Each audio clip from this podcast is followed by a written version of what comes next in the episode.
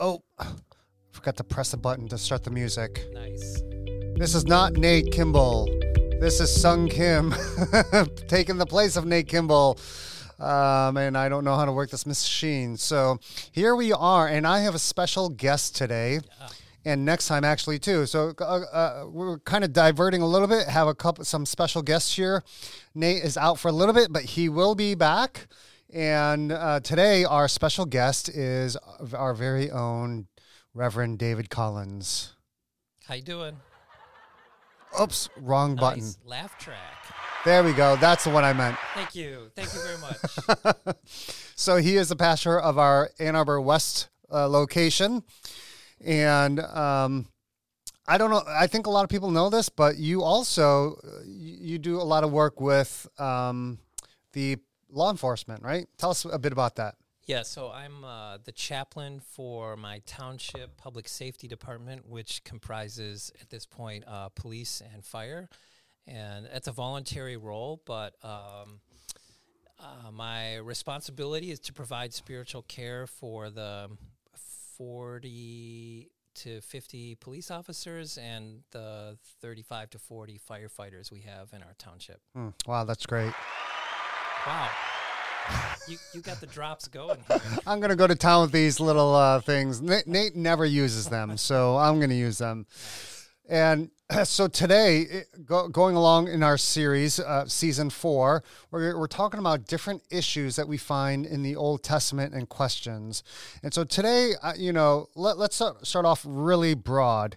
There are some people, both inside, oh, well, let's say outside the Christian faith, uh, that would view God as uh, racist or like favoring certain uh, ethnicities over the other, and, and they will use Bible passages, or, or sometimes people within the Christian faith who will do the same and say, uh, yeah, this this Bible verse uh, justifies, let's say, white supremacy or whatever. But before, before we dive into the Old Testament, um, Dave, you know, you the thing I I, I really uh, look up to uh, with you in terms of your ability to do this is just your at, at least for us older folks, right? Um, and uh, is your ability to like kind of scan the horizon of culture and really understand the different issues. And one of those issues, and I'm not in- any way saying you're like a total expert in this, but you are more than I am, is in the area of uh, racism and race in general, especially as you uh, are a chaplain to law enforcement. And you know, don't make any uh, assumptions or generalizations, you know, or politicize this. But uh, because Dave uh, has has traversed with not only law enforcement but uh, people of color and things, and so uh, can you just talk about maybe just the uh, current reality and problems of race in our country in this time? Wow, starting out with the small questions. Yes. You know, I guess what I would obs- just observe, and part of the reason I wanted to become a chaplain and, and part of my passion in ministry is that there is a lot of division right now. Um, I think people want to bridge across the divides, but they don't know how. Um, and that just creates conflict and misunderstandings and power struggles. Uh, I think it's really difficult for uh, folks who are white, folks who aren't aren't people of color, to sometimes understand the history and the narrative that uh, people of color experience and uh, carry with them. It's it's sometimes really hard for us to walk in their shoes and see things from their perspective. And at the same time, uh, there's a lot of challenges uh, economically that are uh, going on out there, and that just creates a pressure cooker uh, for our world and for our culture, for our communities. So yeah. that's Well, I- been my experience. Yeah, and I know if you, as our listener, you're kind of thinking, well, I, I I know Pastor Dave. He he's a white guy. What's a white guy talking about racism? And and, and we understand that we're we're actually going to have another guest, another per, uh, person from Grace uh, who. uh, is not white and will be speaking with us at a future episode about this very same issue uh, because it, is a big issue in our country today and so um, so you have, I know you have taken your staff here at, uh, in the in the West location through a book uh, during the whole BLM movement and COVID, walking through a, a, a, book. Can you tell us about the book and wh- what's some of the things that you learned uh, going through that book, reading it, studying it, uh, praying through it? Like, what are some lessons or or, or reflections from that book? Yeah, the book was a book by a pastor of a multi ethnic church named David Swanson. It's um, called uh, Rediscipling the White Church.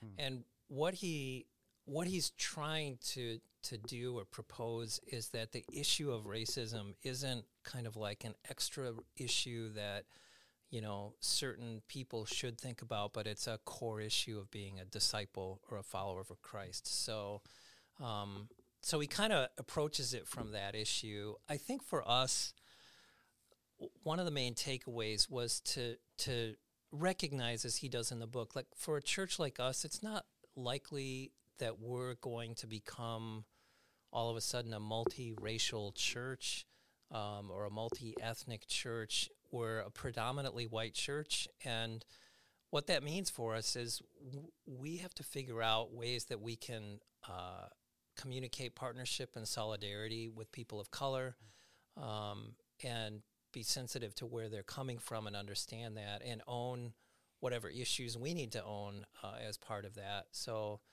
uh, it, it's important for for him in that book, and I, and I, and as I've read with uh, other folks, for for people who for white folks to talk about how they're feeling and what they're dealing with with race. And it was really important for our staff team which at the time was all white, to just share our own experience in dealing with race, just so that we can put some things on the table and, and be honest and, and talk with each other. Mm, yeah. Uh, so that was some of the most important things that came out. And then to just understand that we, uh, there's just a, a level of sensitivity of learning to ask questions and listen and, and that verse rejoice with those who rejoice and mourn with those who mourn. Like too often i think we just pass over that. So when issues of race come up a lot of times on social media or in conversations we feel like we have to either correct or challenge or um, s- somehow uh, defend issues when they come up around race when the reality is our first call as believers when we're talking with people is to listen and when there is issues of hardship or heartache or difficulty to to to just sit with that and recognize that and um, recognize that those are legitimate feelings that people have and legitimate experiences they bring. And that's not really our role to sort of correct that or somehow challenge their tone or um, somehow get them to a better place of feeling. Uh, really our responsibility as believers is to just come alongside of them and, and care for them. Mm. Yeah, that's really good. Yeah, and I would even say too, just as a as a something you said, I, I think West. Uh, I have not been here in many Sundays. Uh, it is reflective of probably the, the neighboring areas around here. Um, and while West might be more predominantly white, uh, Ann Arbor is, is very mixed. And so uh, when you said uh, your uh, our church, you're referring to Grace West. But I think as a network, you know, yeah, like and as um, in a, ch- a, church in multiple lo- multiple locations, uh, people from various different backgrounds, ethnicities, and, and cultures. Um, here's a question. So, like Richard Dawkins, which you're f- familiar with, he he's kind of the new uh, atheist. He, he, belongs to that group, and and in his one book, um, what's it called?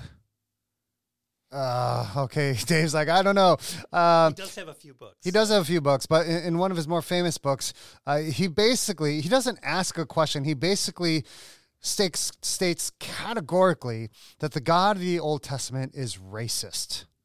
Um, and I, I so here's uh, a question, and then maybe a response for you.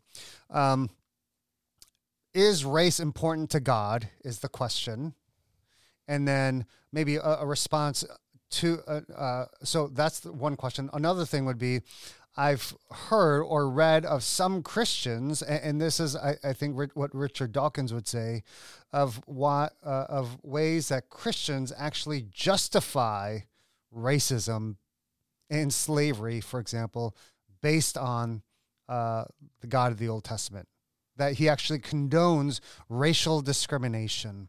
So, one, uh, is race important to God? And, two, like, what what are your responses to kind of Christians who might say, well, you know, uh, the God of the Old Testament actually condones racial discrimination? Yeah, well, let me take the first one first and think about the second one while I'm talking about the first one.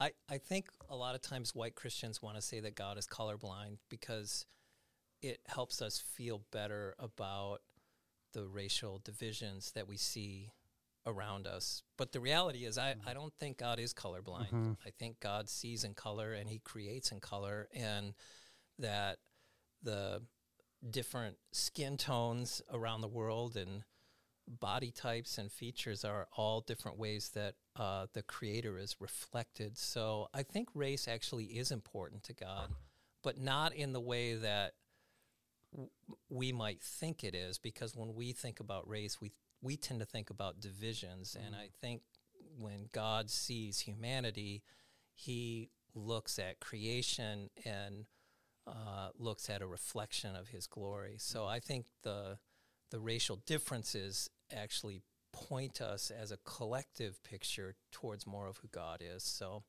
that's uh, that's how I mm-hmm. usually respond to that question. I, I, don't know if you have a kind of re- response that you typically will will give when you hear that question. Yeah, I mean, you know, I, I, I absolutely agree. Uh, when people are like, "Well, I'm colorblind," then you're like, you're not acknowledging the creativity of God and diversity that God created. Mm. Right. And the other part too is does God care about race? Yes, because you know, the end at the end of time, the new heavens and new earth, what does it say? Like here he, here is this place and this where people from every tongue, every tribe, every nation uh like every continent every ethnicity will be together praising god and that is a full reflection of uh, of this new heavens and new earth. And so, yes, of course, race is important in the sense of God uh, blesses it, God created it, and, and, that's going to be the mosaic of our time in, in eternity in God's presence. Yeah, I was thinking while you were talking about one of the most important statements on, on race in the New Testament, where it says, In Christ there's no Greek nor Jew. Mm-hmm. And what's interesting about that is um, that's making a statement about our inherent dignity and the state of our souls with God, but it, it doesn't say that with Christ there is no Greek or Jew. It doesn't mean that different uh, racial differences cease to exist. Mm-hmm. Uh, it it means that even though we see differences, uh, God's salvation is extended across humanity. Mm-hmm. Um, and I, I, I, think that's really important to point out because a lot of times those verses in the New Testament are used to sort of pretend that somehow we're all the same on the outside, which we, we aren't. We're, mm-hmm. we're different. And, and that's a reflection of God, not a sign of our fallenness. Right. And, and so we would say, as followers of Christ and um, as a church, like racism, ultimately is offensive to God uh, because it denigrates the image of God in each person, and, and really uh, is is blasphemous to to what you know uh, God's created order in this world. Yeah, and that's that's um, there's a really strong racial message in probably one of Jesus' best known parables, the Good Samaritan, which mm-hmm. is a story of a Samaritan who bridged across a racial divide. We don't think of it as race, though. Right, that we, story, but it is. But it is, yeah. and it's it's a story that calls us to to care beyond human divisions for people. Um, and Jesus' followers, they knew it was a racial story, and the the first person who heard that, the first people who heard that story, they knew it was a racial story. But for us, it it kind of gets whitewashed a little bit into yeah. just a story about good works. Yeah, because and just a little context there, Samaritans were considered half breeds. Right. right. And so, like, we don't get that, but man, I- will say this being Korean American, um, and uh, while I don't get this, like, my parents, their parents, uh, their, their animosity towards Japanese for example, Koreans and Japanese. Like, uh, I, I, I really don't. I, I, should know more about my own people's history, but um, like during during the war, like Japanese soldiers would come and do all sorts of things to you know capture and, and really do terrible things to some Korean women. And so there's there's just this animosity um, that sometimes I even heard from my parents. Like there was there was a season in high school when I dated a Japanese. Oh no, in seminary when I dated a Japanese girl. Oh my goodness, you know, um, and it's not because my parents didn't like her as much as like and again this is very eastern culture which is actually the culture that jesus grew up in uh, middle eastern but like we we think half breed like yeah aren't so many of us half breeds? I'm like half irish and half whatever this or that. But no man, like in that middle eastern culture where purity of genetics is so important like if if you're a half breed you're you're you're considered like a bastard a bastard child. Yeah and if you retold that parable and used any of our modern uh, uh, words that we describe different people groups. So if you just substitute a, a, white person and a black person, or a Japanese person and a white person into that parable, you get the feel mm-hmm. of how shocking it was. I I grew up with a family that I did Christmas and Thanksgiving with every year because their family and my family, all of our extended family, were uh, on the other side of the country, and so we had these uh, holiday meals with this other family. The other family was Japanese American. Mm-hmm. They had had families who had been interned in World War II in the in the camps out west. Um, but I grew up with this Japanese American family, and we were so close that we called each other cousin. Their the parents were my aunt and uncle, and they called my parents aunt and uncle. Uh, then later in life, I uh, uh, got married, and and my wife's uncle fought in World War II, and he had extreme uh, racial bias against Japanese because he he fought uh, mm. uh, against the Japanese, and and I just had a lot of culture shock. Uh, talking with him and hearing him use words I'd never heard for Japanese people, knowing that I had an aunt and uncle who were Japanese. Right. It was difficult. Um, yeah. So you get a feel if you were to substitute the the good uh, Japanese uh, traveler in for the word Good Samaritan, you would begin to get a feel for the initial shock of of that parable that Jesus told, and the way in which uh, he was trying to help people understand the the spiritual values and how God sees the world. Mm, mm-hmm. Yeah.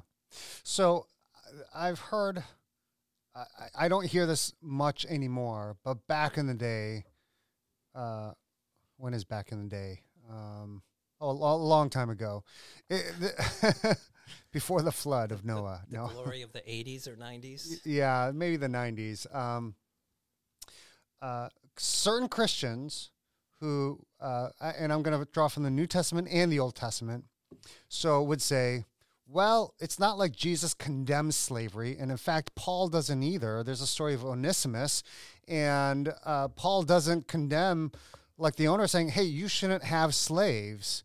Uh, and so sometimes they'll say, well, therefore, uh, since God doesn't condemn it, it's okay. And then uh, the other one in the Old Testament is, um, uh, and, and, they're really stretching here, uh, and I'm kind of you know giving it away a bit but they i've heard some people say well the issue of race started back in uh, genesis 10 where the descendants of noah were three sons shem ham and japheth and that ham out of the three sons were cursed because of some behavior he demonstrated. And uh, if you trace ham's descendants they are the ones that came from Egypt and parts of Africa. And so some, again, white supremacists or, you know, uh, will say, well, see, therefore, blacks are cursed. And, and that is the basis of their white supremacy or, uh, you know, the basis for them being racist and being okay with racist as it connects with their faith.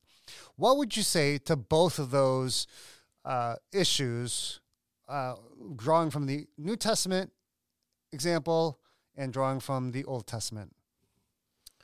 Yeah, I think you've just articulated the uh, U.S. slaveholders' spiritual values uh, right up through and beyond the Civil War era in the U.S. Those were exactly the arguments that were used to justify the buying and selling and owning of human beings. Um, so when people say, you know, the church is racist or, or God is racist, uh, they they often have good reason for that because you can find those arguments, and there's still people today who who, to, who hold to them. So partly, the, you know, it, there's just a recognition that people have used the Bible to justify human trafficking uh, from the past right up into the present. Um, so that I think it's always helpful to just acknowledge that. Mm. Um, I think the other kind of irony is that in a lot of those discussions, the conversation flows as if Noah and Abraham and Jesus and Paul were white people. right. And, and, and, the assumption is, oh, they're white people like us. With blue person, eyes. Yeah, with and blue eyes. Who, who, and I say us in quotes, whoever's making the argument, because I really only in my life encountered white people making that argument. I yep. know people of other races do as well.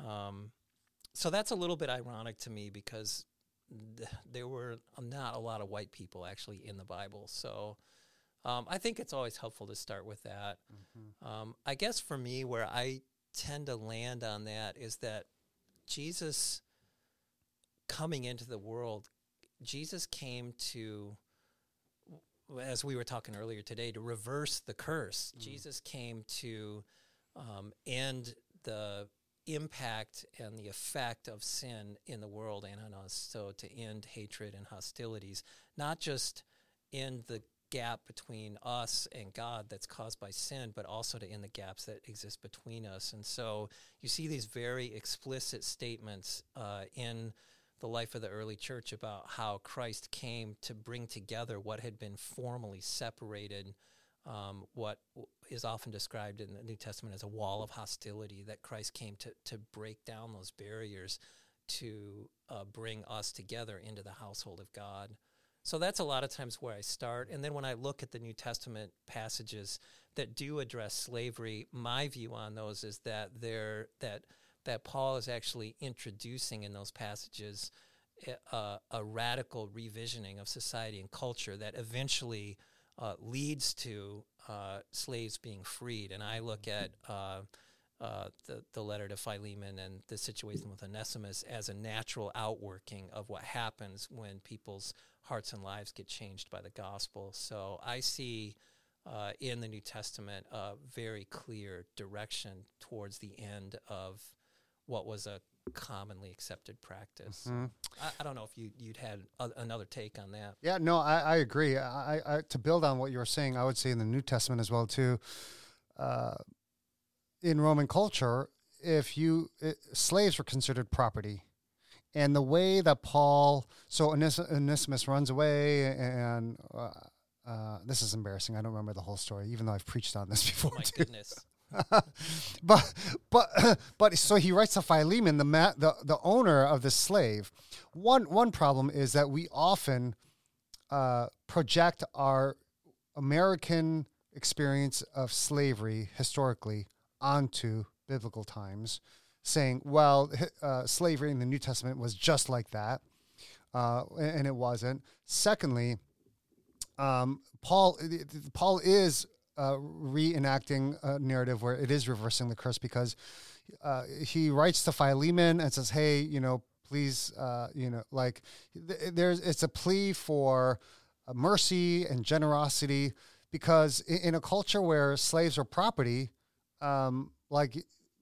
Paul is talking about Onesimus, the slave, as a person, and so even in, in and and the relationship of master and slave uh, back then wasn't this. Um, well, it could be, uh, but in in some of these redemptive narratives, it, it's more a, a, a it's more akin to, and maybe this is blasphemous, but like I imagine someone like Bruce Wayne and um, uh, what's his face, his butler, uh, uh, okay, listeners, you're shouting it out. You're like, it's uh, uh, Bruce Wayne and uh, Alfred, Alfred, yeah. right? There, there's there's an affection. There's a, you know, there there's there there's a, um, you know, a- and for most of us, we don't have this framework for what what's a butler, right?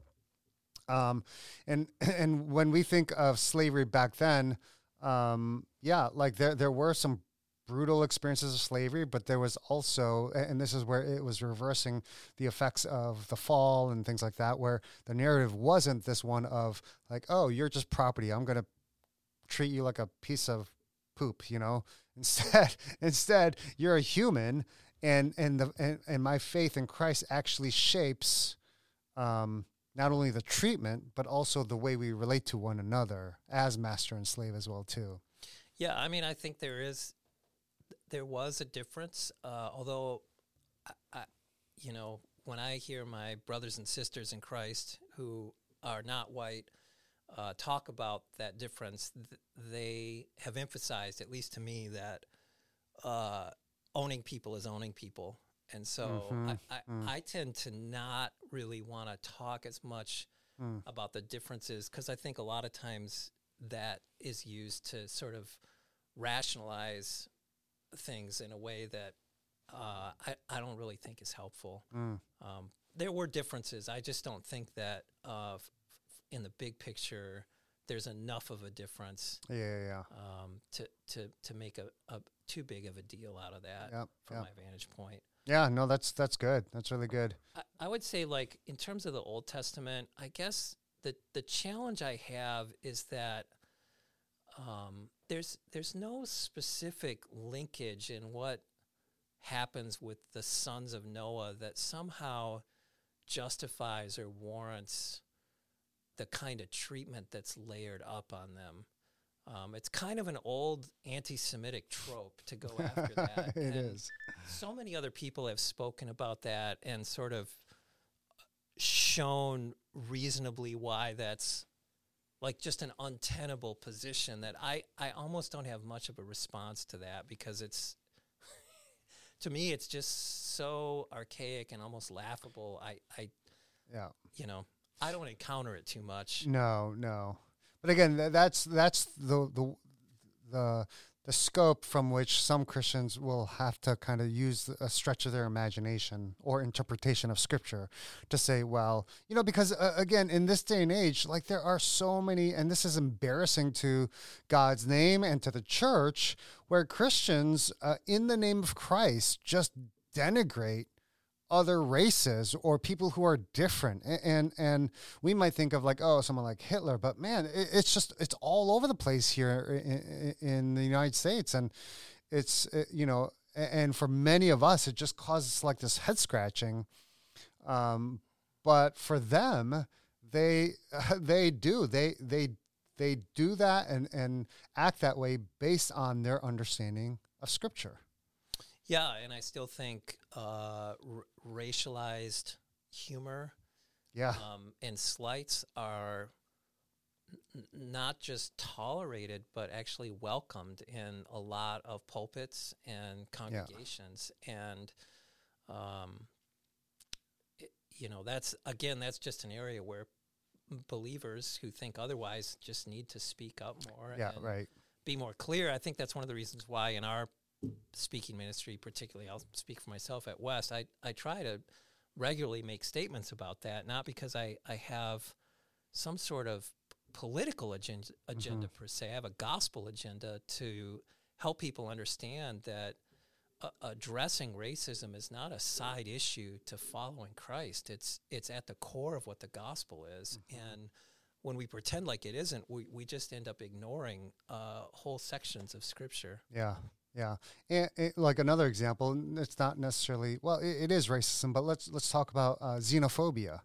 Yep. Because there are Christians, huge par- pockets of Christians who are, and, and this is not a political discussion. So uh, let's let's not think uh, it's, it's not about like the U.S. borders and all this kind of stuff, but they they just exhibit extreme xenophobia, which is fear of the stranger. Like so, immigrants, sojourners, they're like, nope, you're not welcome. This is our country. It's kind of like this is God's country. This is our country. Christian nationalism, and uh, like in uh, and what yet when you look at the narrative of the Old Testament, uh, you see a very different story. Yeah, I mean, I had to have a conversation. We just finished a, a bedding drive collecting sheets and pillows for Afghan refugees who are being resettled to our area. And I had a conversation with a person because they were concerned that they um, might be viewed as being uh, super political or that we might somehow like get in trouble with people because we were helping refugees and they needed to know like is it okay for us to do this mm. and um, this is a person who loves jesus and, yeah. and they they personally were all for it but they were wondering what the what the tone would be in the church or if there would be some problem and that just highlighted for me the the challenge we have where we can't even talk about providing bedding for people right with without it becoming some sort of you know conservative or progressive issue or left or right issue when we've just got people who need somewhere to lay their head yeah, yeah. and we we you know for us the church it's no big deal to run out and get some pillows and sheets and get them delivered. But man, it's just to me, it's so telling that we even have to have that conversation just to provide basic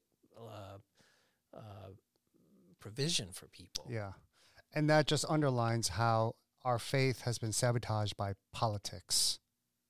Yeah, and the foothold that our uh, p- political conversations ends up digging into what, what we view as faith, where when again to go back to the good samaritan the basic acts of caring for another person end up becoming uh, political footballs for people is it's it's it's abhorrent to the gospel but it's right here in our church. This is not out on some big social media grid it's right here in our congregation yeah yeah yeah and so whenever you read through the old testament too you see stories of uh, really yahweh god like he loves immigrants. He loves refugees. In fact, Jesus was a refugee. you know, he was born in Nazareth. He was a refugee uh, in, in, Egypt, and you know, so all those things, right? Like, and some of us have heard this, like he he's, he was a refugee, he was homeless, all, all this kind of stuff, and we as Christians kind of can kind of turn up our nose to, well, you know, uh, this so instead of being xenophobic, God is a xenophilia, philiac. Uh, uh, somebody who loves strangers. Now you're making up words again. I, I, I um. So uh, again, I, I um. This this is just the beginning of a conversation with with Pastor Dave about this, uh, about racism. It's a, obviously a complex, nuanced issue. Um, and I don't know if you have uh, if you have any last words before I kind of we kind of wrap up this introductory episode. We're going to have another guest next week to f- take us further into this issue of race and, and faith. I mean, for me, the you know trying to come to terms with this has really meant just doing a lot more listening. I think when I was younger, it was me doing more talking. Mm-hmm. Yeah, and now I found I just end up having to do more listening. Um, uh, to people of color, to white people, um, as people share their stories, you begin to understand that the issues of race and kind of where our ideas about race and ethnicity are rooted in are, are it's really deep stuff. Um, not just about other people, but about who we are, and uh, we we we do best when we learn to listen best to each other in the church. Yeah, and, and I think also to add to that too, just to say like we I, I think we're in a healthy spot when instead of when we talk about racism or, or prejudice or anything like that, you know, it, it, we're not in a good spot if we think if we always think, oh, oh yeah, those people out there who are prejudiced, right? right. Like, I mean, and we all have these uh, moments. Uh, Joe Rogan is going through this with, uh, you know, all the N words kind of being compiled, and I heard Howard Stern is too. But I remember back in the days too, and I'm not going to get specific, but like everybody in middle school and high school would make jokes about a certain country in Eastern Europe. You, you know, and, and I just think of those things and I would laugh at them. I would tell them. It's just, you know, and again, it, it was a very different environment, very different sensibilities. And it's like, oh, yeah, like we've all been guilty. And, and even if we haven't said them, like, man, I will tell you, I, you know, I, I do have biases uh, just from my own upbringing and growing up, and like you know, um, while well, yeah. I mean, uh, do I discriminate? Uh, it depends on how you want to define that. But like, yeah, I, I said this in a sermon once, but like, I judge people all the time. I love judging judgmental Christians, right? Like, let's just admit the worst thing you could do is like, oh no, I'm not that. That that's not me, right? And and, and then you put yourself in a place that is above learning. Yeah, I mean, I when you were talking about that, I was thinking about how when I was I grew up in northern Michigan, and when we traveled south on vacation, we'd go through Detroit, and I always remember we'd we'd get into the city of Detroit, going through on the highway, and then the we had to lock all the car doors because Yeah. we're in Detroit, and I I understand why that happened, but in my mind, that sort of just put that initial feeling of fear of someone whose skin is different color than mine mm. in place so that that impulse to lock the doors up it's when i'm honest it's it's still there when i see people who are different than me i i there's just an, a thing inside of me that starts to clench up and just a little bit in fear Yeah, yeah, yeah. So, uh, I, I already asked for any last words, but like you, you, you, you said listening, which I think is great. Any other tips? I I guess I'll ask it this way: as a white guy trying to learn and discover and uh, into this whole narrative of racism in our country, any other last things that you would say to to help us take a step forward? I- And and again, this is just from your own experience and opinion. I would, yeah, I would say one thing is when you do listen, if you are listening and you have a relationship of trust, you're going to hear things that are raw and painful and hurtful, and uh, it's tempting to want to somehow stop that, to stop that sharing, to end that pain, to somehow keep someone from being as raw and um, that's not a helpful impulse. That's Right. that's more of an impulse of protection of yourself from having to confront raw feelings. And when we do that, we end up making that moment of listening more about ourselves than about the person who's sharing. I guess the other thing I was thinking about while you were talking was uh, how important it is to read or interact on social media or in real real life with people who 180 degrees disagree with you. Yeah, yeah, who just have a completely different take, um, who say things that are offensive and hurtful, um, so that you you have like a, a, a fuller picture of how people are feeling and thinking and what the contours are of that because um, the, you have things to learn from people who disagree with you Yeah. and uh, there's no way to learn that except to interact with them yeah. That's a really great point. I, I have one friend named Steve. He he's actually a part of uh, of Grace, and um, he's black, and he's been a friend, and we've had these conversations even before the BLM movement. And the thing that I so appreciate is one. We ask each other the hard questions. I can ask him questions I would never dare ask in public. mm-hmm. You know, hey Steve, tell me about this. Why do you think this, or why, why does th- why does this happen, and vice versa? Hey, Sung, as an Asian man, like, how does this feel? So one, like, not only listening, but like uh, being in that place, and for him to say, yeah, this is what I've experienced, Sung, and like you were saying, the worst thing you could do is try to shut it down. Say, no, no, no, no, that's not true, Steve. Like this is no, that's the worst thing to do. And yet at the same time, and he's done this as well too, and it's been really helpful because I remember giving a, a, a sermon on money and how money how we could become slaves of money. And he said to me Sung like you just use that word but like for me when you, you were use the word slave mm. in a sermon it triggers me. I had never thought of that. You know and we talked through that. I'm like you know paul paul calls him a slave of christ. Like how steve how do i navigate this right? So you're in a posture of learning of discovery of community.